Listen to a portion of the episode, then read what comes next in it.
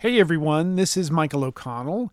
Over the holidays, the It's All Journalism podcast is bringing you encore episodes of our two most downloaded episodes of the year. Today, we're bringing you our interview with Peter Rice, editor of the Downtown Albuquerque News. Stay tuned for the end of the episode for an update with Peter. Thanks for listening, enjoy the episode, and we'll see you later in 2024 very low overhead because the technology takes out you know the printing and the ink and, and the distribution costs for the most part and no advertising. What do you have when you have the old newspaper model with no advertising and no overhead? You've got readers paying money for news. After nearly two decades of floundering to identify a sustainable revenue stream to support online journalism the media industry continues its decline. But maybe there is a solution and maybe it's something we knew all along I'm Michael O'Connell. Welcome to It's All Journalism.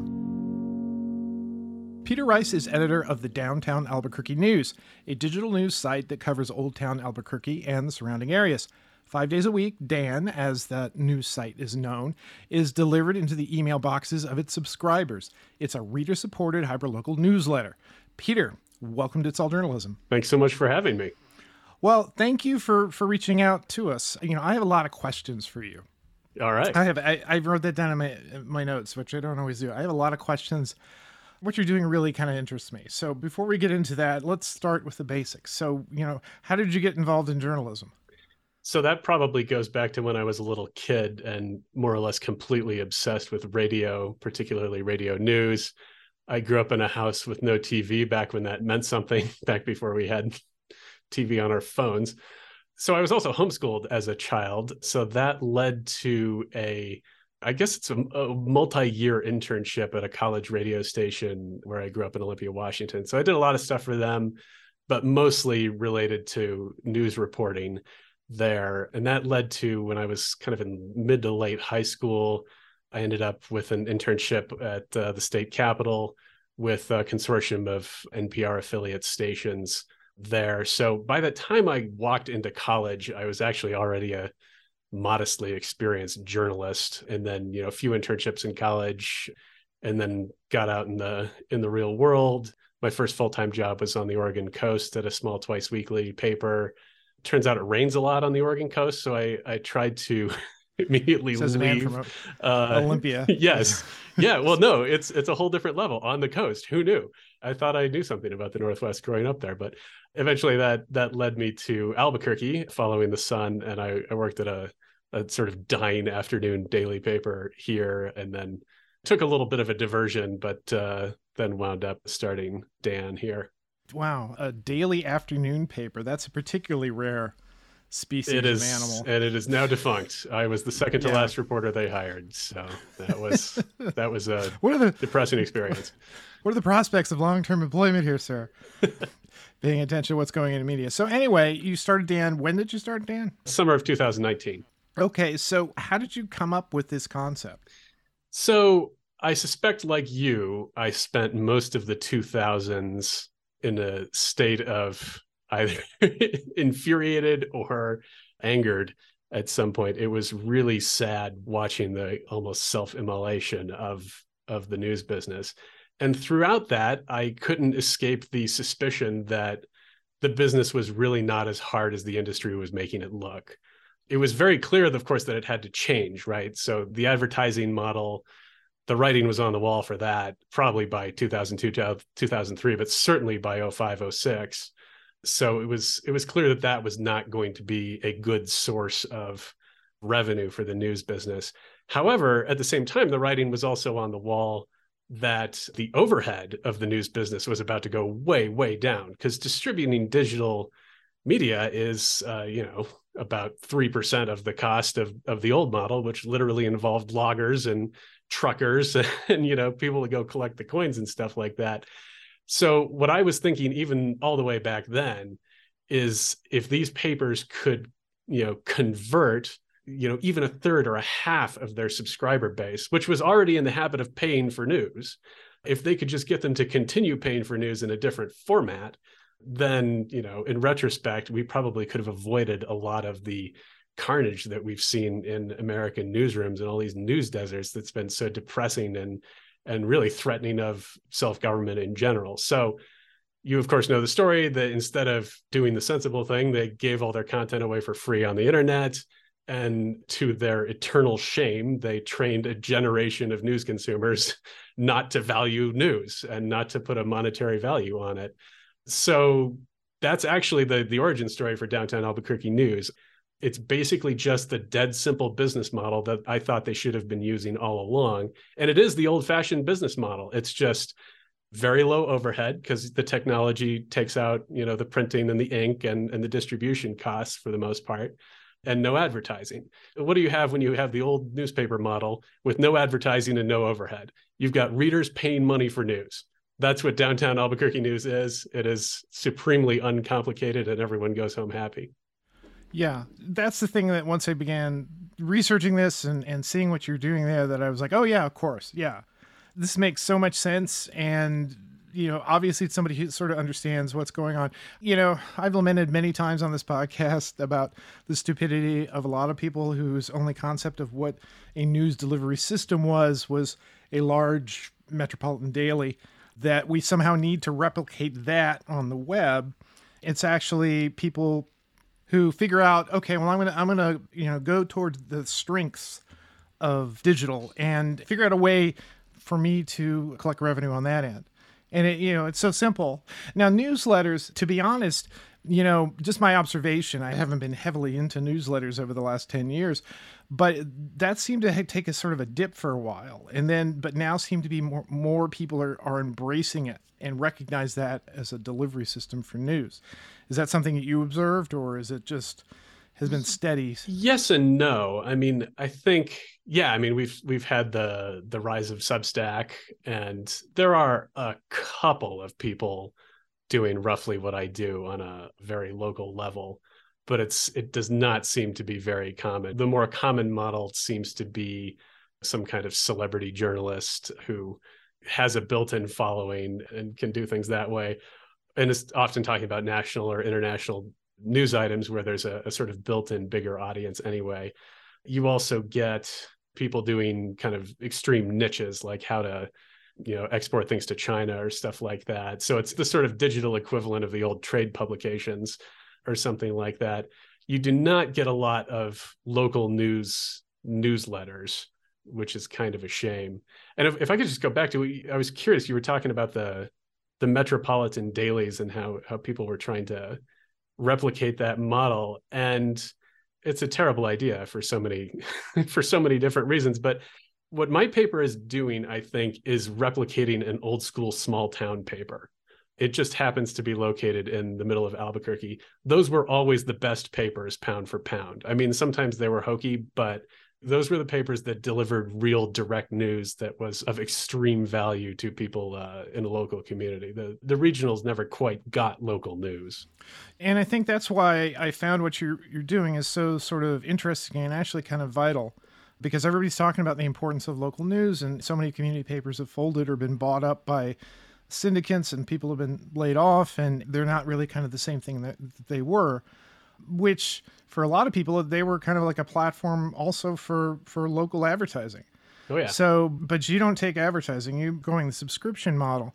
Let's look a little bit at the numbers here. Obviously, I don't want to talk profit or anything like that. But tell me about. No, we can. Like when you, don't care. No, let's. let's all right. Well, maybe we'll get to that. No, but what thinking did you go into to say, okay, downtown Albuquerque, this is this is the area I'm, I want to target. These are the communities I want to cover. What potential audience did you see there, and what have you been able to capitalize on? So when you take downtown, Old Town, and surrounding neighborhoods, it's about 11 square miles. It's the better part of two zip codes, and it's about 30,000 residents. That's a community paper. Right. It's very much a similar sized audience to the one I had at my first full time job out of college on the on the surprisingly rainy Oregon coast but it's the Oregon rain slicker. Exactly. Uh, yes. daily rain slicker. It's a little more than that. It's not like a suburban subdivision with 30,000 people because we are the we are a tourism center, we are a commercial center. So there is a lot of people who subscribe that have some kind of interest here but don't live here. So a lot of people own a business here, maybe they have a rental property, maybe they used to live here, maybe they like, you know, recreating here there's other reasons. So I think about a quarter of the subscription base are people who don't actually live downtown. Okay. You know, people who are just interested, as you say, in business. You know, maybe they come from there. They want to. They want to yeah. see what the news is. What's a Dan story? You know, what is it that you your guys are writing about? There's a lot of stuff. well, but, yeah, people don't even realize that. They are small town paper. What do you read? You go out your door, you trip over a story. But go on. Yeah, no, and it's sort of weird. Like, I mean, if I were interviewing me, I would ask that question but it's sort of weird. It's a testament to the decline of local news that you kind of have to ask that question because it's just it's everything. Our basic mantra is people you know and stuff you can walk to. Here's a quick recent selection. We had this local bakery got this really high-tech vending machine and now you can buy, you know, green chili sourdough bread at 3 in the morning when they're closed. So we did an article about that. We last week we had a profile of the new priest at uh, probably the most prominent Catholic church in the coverage zone. I just wrote an article about a new restaurant that's taking over a prominent vacant space. We did a profile of the woman who drops the fish off at the stocked artificial pond. A lot of stuff we've been doing about the developer who wants to add a new hotel and two apartment complexes to the near Old Town area.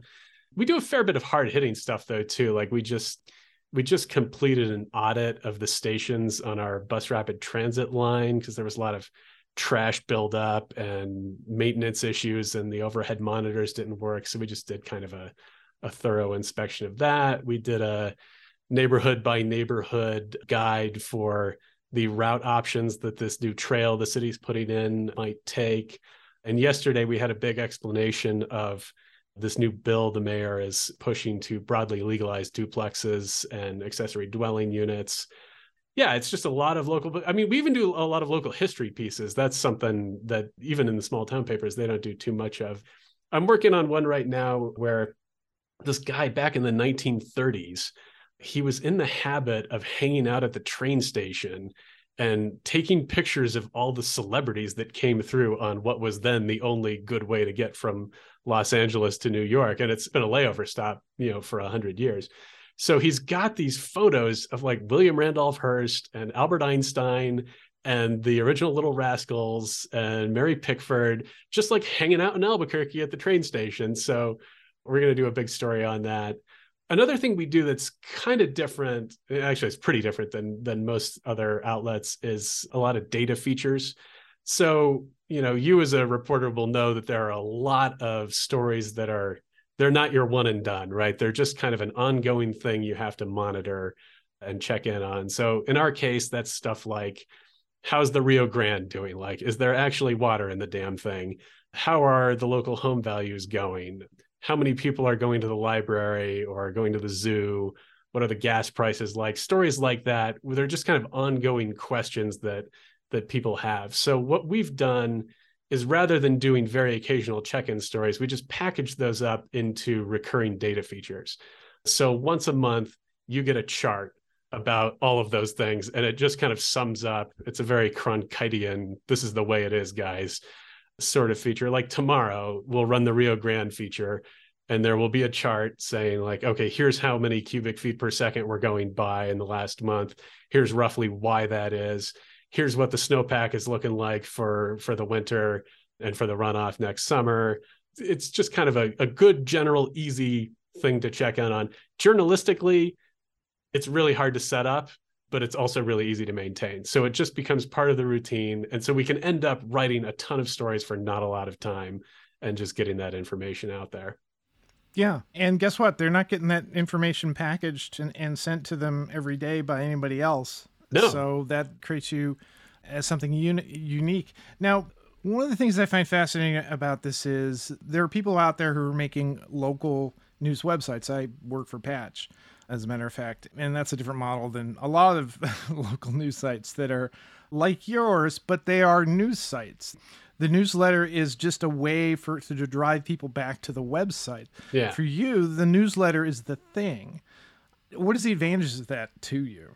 They're huge. I don't know why everyone isn't into newsletters as the product because they're so much better to to produce and to consume. So I guess going back, the overriding goal was digital delivery one way or another. So that had to be, and there's basically only two ways to do that. You've got your some sort of email or digital point to point distribution. You know, 30 years ago, it would have been a fax.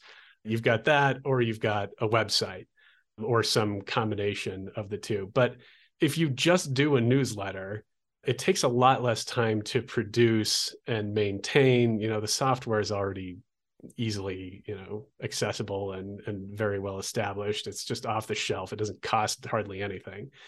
But more to the point, newsletters are less burdensome on the reader, and I think this is something we don't think enough about in our, you know, presentation of our product it is not necessary with a newsletter if the newsletter is the only thing it is not necessary to sift through a bunch of stuff you may have already seen or may have already read and already concluded that you you don't care about. It is not necessary to check back later to some website to see if you've missed something. This is a much friendlier way to deliver the news. When we have something to share we will let you know and then we'll be done and you won't have to think about it for a while. you know, you don't have to go and breathlessly check back to downtownalbuquerquenews.com to see if there's an update throughout the day because there isn't and there you know there's basically nothing don't on that website it. yeah You're not going to get it. Go. Yeah. well but it's not it's like local news should be like a friend that you enjoy catching up with occasionally it should not be like some helicopter parent that won't leave you alone which is unfortunately the model that ad supported media pretty much have to use because they make money not by producing satisfied customers who can then go about their day they make money by with all this attention grabbing antics and it kind of grates on people after a while newsletters are just a, a kinder gentler way to satisfy customers and make money in your model, in a sense, you acquiesce breaking news. Do you do anything for breaking news? Not really. I mean, for one thing, there's not really there's not a lot of breaking news. there's not a lot of breaking news in downtown Albuquerque. And there's a lot less breaking news when you're so embedded in downtown Albuquerque that you can see most stuff coming from a mile away. It- So the brush fire, people are going to know before you get you figure out how to send Right. out a and yeah, well, actually, I mean, that's a good point. So we have this forest along the Rio Grande called the Bosque, and there are fires along it every year, particularly in the dry years. And basically, how I deal with that is I take the press release that the fire department sends out and I link to it on the Friday edition. If it's like really big, holy shit, Bosque fire, I will link to it in the following day's edition. But most of this stuff that other media outlets consider breaking news is really not that breathlessly important. There have been a couple of times since I started this paper where it was pretty important. Like we had a we, about a year ago, we had a very big school shooting. We had some some pretty serious stuff following the the George Floyd killing in in 2020, some riots, stuff like that. But I approach that differently too. Like I don't if the entirety of Albuquerque media plus occasionally the damn New York Times has decided they are going to come onto my beat and cover a story, I'm pretty much going to let them do that. And I'll link to their stuff in the following day's edition if it's that important. Because I think the bet here is that if readers had their choice, they would rather see a good summary with links plus a local story that's definitely not going to appear in any of those papers instead of that summary with links and a Dan story about that hot breaking thing. The bet here is that readers will appreciate more local stuff than less. And you know, fortunately or unfortunately, that means I just pretty much ignore the the biggest breaking stories. Okay. Because at the end of the day, it's not like there's not anything else to write about. And chances are, if it is a big story, that TV and the radio stations are going to have it. Yeah, and and again, we'll link to it because it's not, you know, I'm not in the business of producing exclusive content all the time. I'm in the business of helping people understand the community they live in, and I'm totally not ashamed. if there's a good story at another media outlet, we will let you know about it. Yeah. There was a time when editors on websites would would tell you not to share a link because well that's just going to send people to the competition. So even though we didn't cover it and even though it may be very important to our readers, we're just not going to tell them about it because we need them to stay here. We don't want them off the site even though our numbers tell us they'll be off in two minutes anyway. There was a deep insecurity, I think, with this stuff because they, particularly the big metro dailies, they always wanted to be all things to all people and get all the money. And that's, that's because that's the old model. Right. And it's understandable from that older context. But in reality, that's what you do in an advertising business, right? When it's important to have all eyes on you, that's what you do. When you just have a limited group of people who care deeply about a subject who pay you to know things, then you operate differently and you operate in a in a more secure position because you know who these people are and you know pretty much what they want to learn and you're not worried that they're going to they're going to dump your product in favor of just going to the TV stations because they're they're not going to get what they want from other outlets. And you know, I live outside of Washington D.C. and there are you know scores and scores of journalists who work at trade publications and association publications that have uh, subscriber bases that very particular types of news stories that are very important for you know whatever the business or the industry they're in that are well reported and very factual and people are willing to pay for them so this model is not oh like no out yeah. of the moon yeah. out of outer space in one of your answers there you referred to dan as a paper why do you re- refer to it as a paper because it's not actual paper no but you know we don't dial phones anymore either but we say we do I refer to it as a paper because it's kind of what people know and it's doing what papers used to do, but I think doing it better and more efficiently. It's printed news that gets delivered to people and they pay for it. It's the most basic model there is. And there's all sorts of, you know, crazy alternate ways to do local journalism these days. And, you know, I should say, I usually come off as though I'm poo pooing all other models, but I'm very much in favor of whatever works, right? Whatever gets journalists to go to meetings and ask critical questions and to promote a sense of community, I'm for it. But I think the the old model, minus the overhead and minus the advertising, is the simple, easy, basic way to do it. And people know what a paper is. And I don't want to invent a lot of buzzwords and deal with branding and all that sort of stuff. I just all I ever wanted to do was to be a local news reporter and the events of the last 15 years and poor industry leadership of the last 15 20 years has made that exceptionally difficult i'm slightly bitter about it but yeah let's just call it a paper it's fine oh a bitter journalist that's so so rare yeah and who am i to pick on you because you know I, I produce a podcast that we don't charge for uh, on a subject that a lot of people just don't care about and people don't listen but, to it on ipods anymore either so no yeah so there you go so yeah what Touche. I've been hoisted by my own petard. Anyway, let me ask you a couple of really sort of basic questions. What's your deadline like? How much copy are you producing a day? And when do you distribute? You know, I probably at some point should have figured out the average word count of a of an edition, but I haven't actually bothered. But we distribute on weekdays. So yeah, my typical week Monday and Tuesday, I'll be researching and you know mucking around on the internet, walking around, stuff like that. If I've been a good boy, I will start writing on Wednesday, the following week's editions. Yeah, hmm. then Fridays are kind of the exception. Friday editions usually get written on Thursday because that's just the a bunch of odds and ends and stuff that came over the transom, not really worth a full story, but worth a mention, events, links to other outlets you know the fire press release the some homicide press release or something like that so that's kind of the the weekly routine there so the edition is mailed emailed on weekdays at 5 a.m except federal holidays so i guess in theory the deadline is 4.59 a.m on those weekdays but uh, you like to go to bed so i like to go to bed yeah that. so and and mostly i can produce these things the previous week you know sometimes there's something that's genuinely breaking that needs to go out the, the following day for it to be useful to people. But if there's a surprising vote in yeah. the, the, city council or something, something it's like, like oh wow, people kind of need to know this, yeah. and because you've got the the depth of understanding and stuff. Like I said, this is a really smart thing, and it just seems like it's a crazy that more people haven't stumbled upon this model. Not that you you stumbled on it, you obviously uh, formulated it. How many people you got working for you? So I'm the only full time one. It's very much a family business. My wife is the copy editor.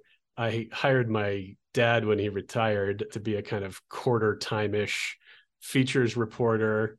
Then we've got a woman who does some freelancing on a lot of like some of the history pieces and some of the restaurant stuff.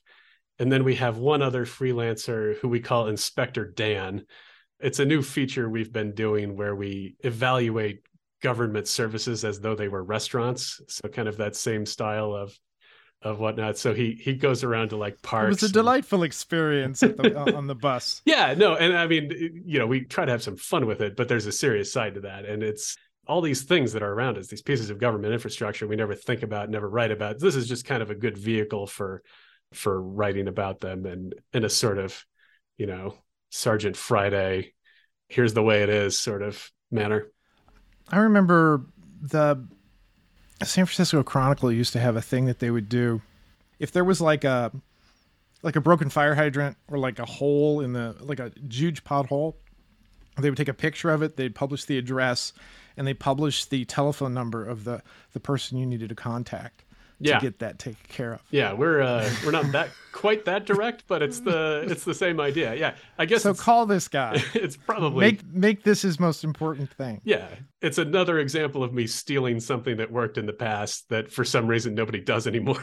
Just making it work again. But because it worked back then, and the things yeah. that, that caused those papers and things to go away had have really nothing to do particularly with this approach or this model. It was more because of the you know it was what we've been talking about with the the advertising. Yeah, and trying to demand was you know, never I, the eh, problem. People love local no. news and they always have. You know.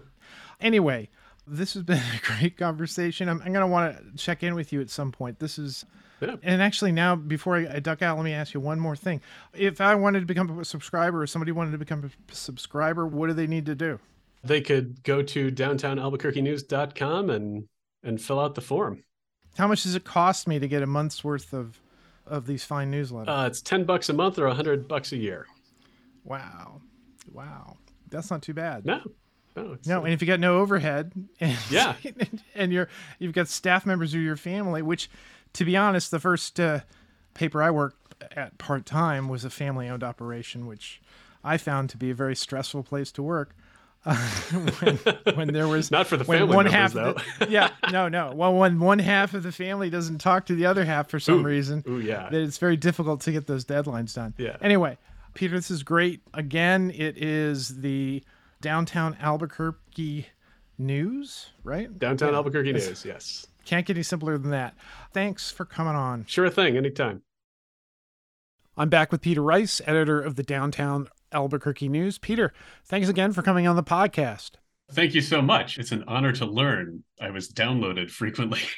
well, you know, to be fair to all the other great people we talk to, uh, podcasts have what are called what's called a long tail, which means that it is constantly being updated. So, you know, your episode was published in January, so you had a little more time to gather, ah, gather an audience. Okay, so well, staying power. Indeed. I'm trying to, to be as transparent as I can here. So, what's been going on with with Dan over the last year? I think when we were talking, you were producing uh, stories for five daily newsletters a week, and you know, including data about things going on in in the city. So, tell me what's been what's been going on. Well, I'd say it's been a very good year. I guess the the top line is that we we're closing in on 500 subscribers at the beginning of 2023 and we just recently cracked 600 so the the business side is is going great. That's about 20% growth over the year.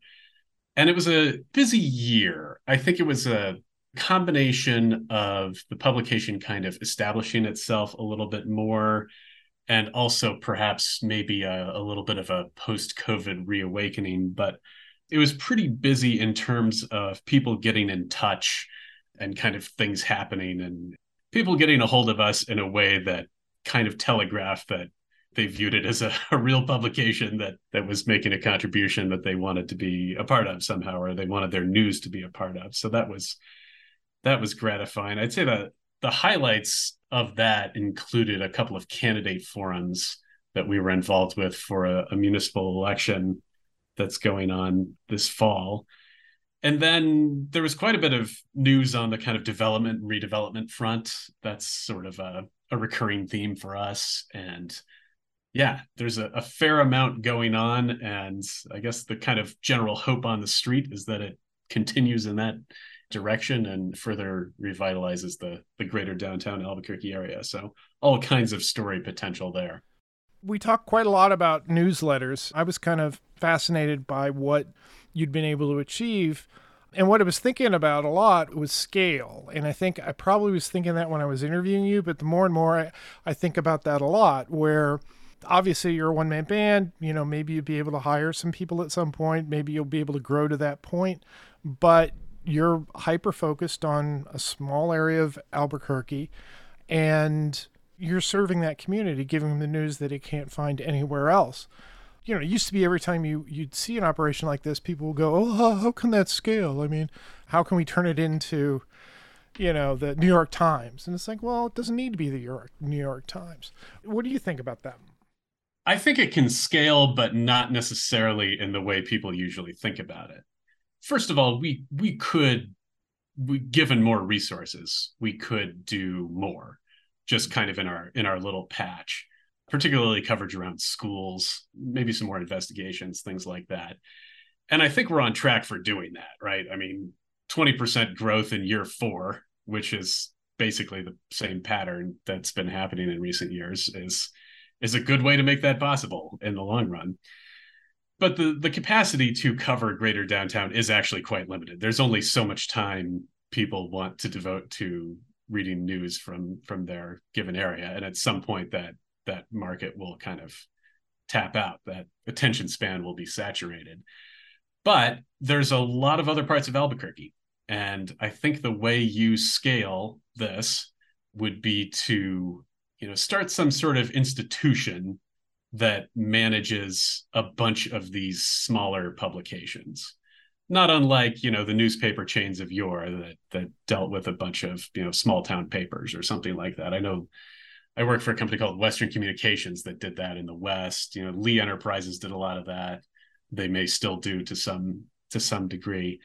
But the basic idea is you put together a network of small publications that serve fairly self-contained areas where readers have a good sense of you know the part of town or the small town that they live in.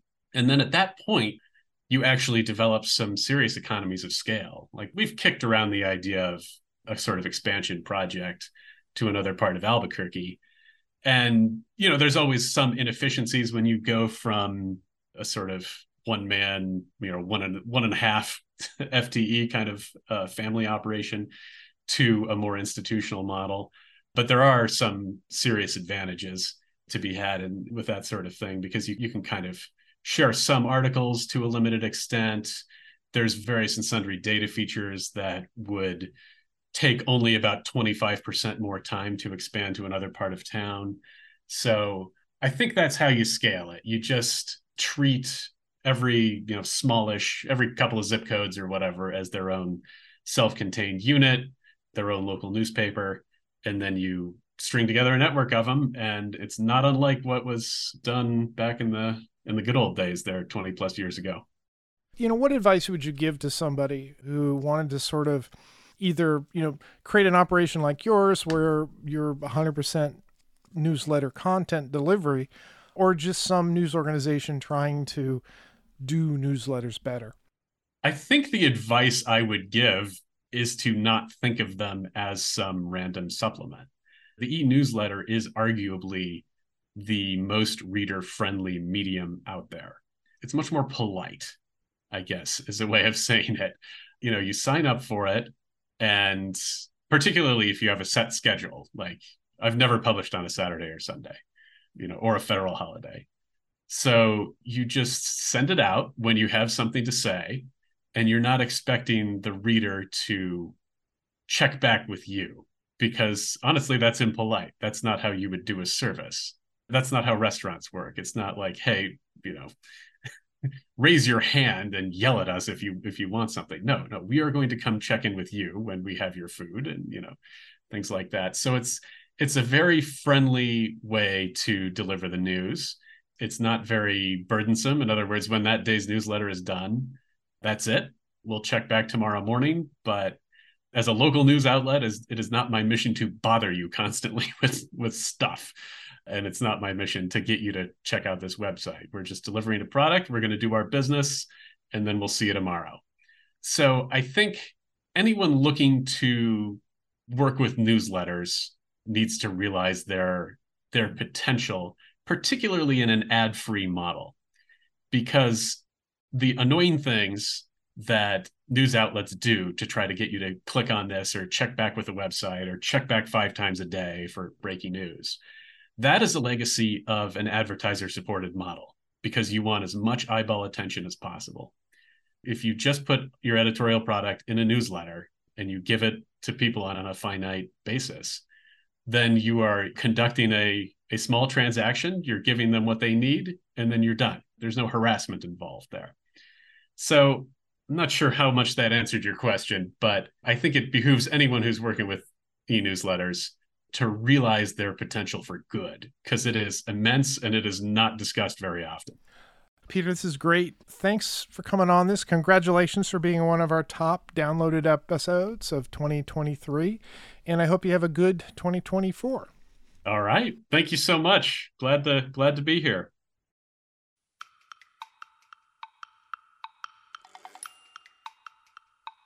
You've been listening to It's All Journalism, a weekly podcast about the people who make the news.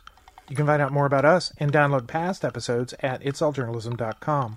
While you're visiting our website, sign up for the It's All Journalism newsletter. You'll get all the latest info about our podcast, including episode notes and news about live events and upcoming interviews. Go to itsalljournalism.com to subscribe. Speaking of subscribing, you can subscribe to our podcast on Apple Podcasts, Podcast One, Spotify, SoundCloud, Google Play, and pretty much anywhere good podcasts are found. If you'd like to help us grow our podcast, like and share our episodes on social media. Look for us on Facebook, Instagram, and Twitter. It takes a lot of people to create an episode of It's All Journalism. Nicola Grisco produced this episode, Amber Healy wrote our web content, Nick Capre wrote our theme music, Emilio Brust helped with our booking, Steph Thomas is our social media manager, and I'm your host, Michael O'Connell.